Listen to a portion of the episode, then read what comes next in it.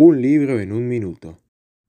El periodista y escritor Ricardo Ragendorfer tiene acostumbrados a sus lectores a narraciones atrapantes a través de los datos duros de la investigación periodística. Iniciado como cronista policial, se propuso bucear en el pasado reciente y en 2016 publicó Los Doblados, las infiltraciones del Batallón 601 en la guerrilla argentina. Lo puso en librerías la editorial sudamericana del grupo Penguin Random House.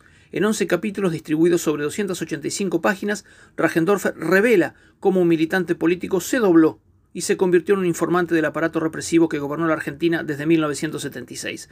El Oso Ranger militaba en el Ejército Revolucionario del Pueblo, comandado por Roberto Santucho, y reportaba sus movimientos al Batallón 601, la central de operaciones del Ejército. Las escenas se suceden como en una película y tienen la resolución del típico realismo mágico cultivado por Gabriel García Márquez. El texto persigue a los protagonistas para armar un rompecabezas perfecto. Un libro para entender el pasado reciente que nos persigue, pero nunca nos alcanza. Un libro en un minuto.